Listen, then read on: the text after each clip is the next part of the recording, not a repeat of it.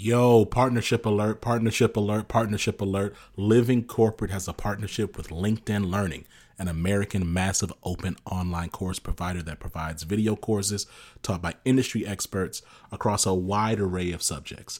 Now, the partnership is because Living Corporate has courses on LinkedIn Learning focused on diversity, equity, inclusion for leaders, career professionals, and anyone really looking to upskill themselves and be better allies. So make sure you check out our courses on LinkedIn Learning by clicking the link in the show notes.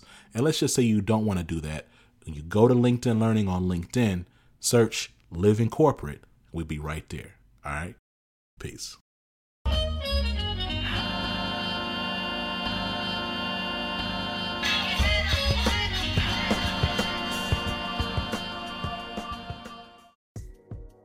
What's going on, Living Corporate? It's Tristan, and I want to thank you for tapping back in with me as I provide some tips and advice for professionals. Today, let's discuss how you can politely say no at work. We've all been there, where we wanted to say no to coworkers and sometimes even our bosses, but we aren't sure how to phrase it. Being able to say no is a skill that you must master to achieve success at work. There are times when you have to set boundaries to focus on the workload you currently have instead of piling on more.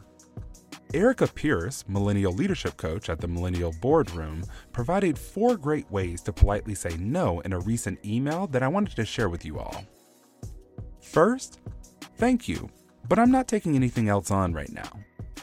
By starting with thank you, you're being nice and respectful. The second part of that statement implies that you've already got your hands full, which explains why you cannot take on the request. Lastly, by saying right now, you're letting them know that it's not because you can't do the task, but you need to prioritize your time. Second, I'm not able to commit to that right now. While this statement communicates the same thing as the previous point, it's a bit more firm in its phrasing. You can follow up this statement with a very brief explanation of why you feel you have to say no, but be careful not to get into over explaining. Third, unfortunately, it's not a good time.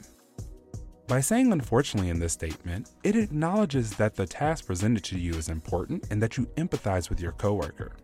Here, you can follow up with an alternative option or something like, I'll let you know if I can help as soon as I'm done with this task. Lastly, thank you for thinking of me. I really wish I could. This statement is a bit more enthusiastic than the others, but still communicates that you know your limits. This helps your coworker or boss not feel as bad for having their request rejected. Look, I understand saying no at work can be uncomfortable. Believe me, that's a common problem in the workplace. But by using these phrases, the people you work with will understand if you can't do something at the moment, and likely they won't hold it against you. Check out more on Erica Pierce at www.themillennialboardroom.com. Thanks for tapping in with me today. Don't forget, I'm now taking submissions from you all on career questions, issues, concerns, or advice you think may help others. So make sure to submit yours at bit.ly forward slash tap in Tristan. This tip was brought to you by Tristan of Layfield Resume Consulting. Check us out on Instagram, Twitter, and Facebook at Layfield Resume, or connect with me, Tristan Layfield, on LinkedIn.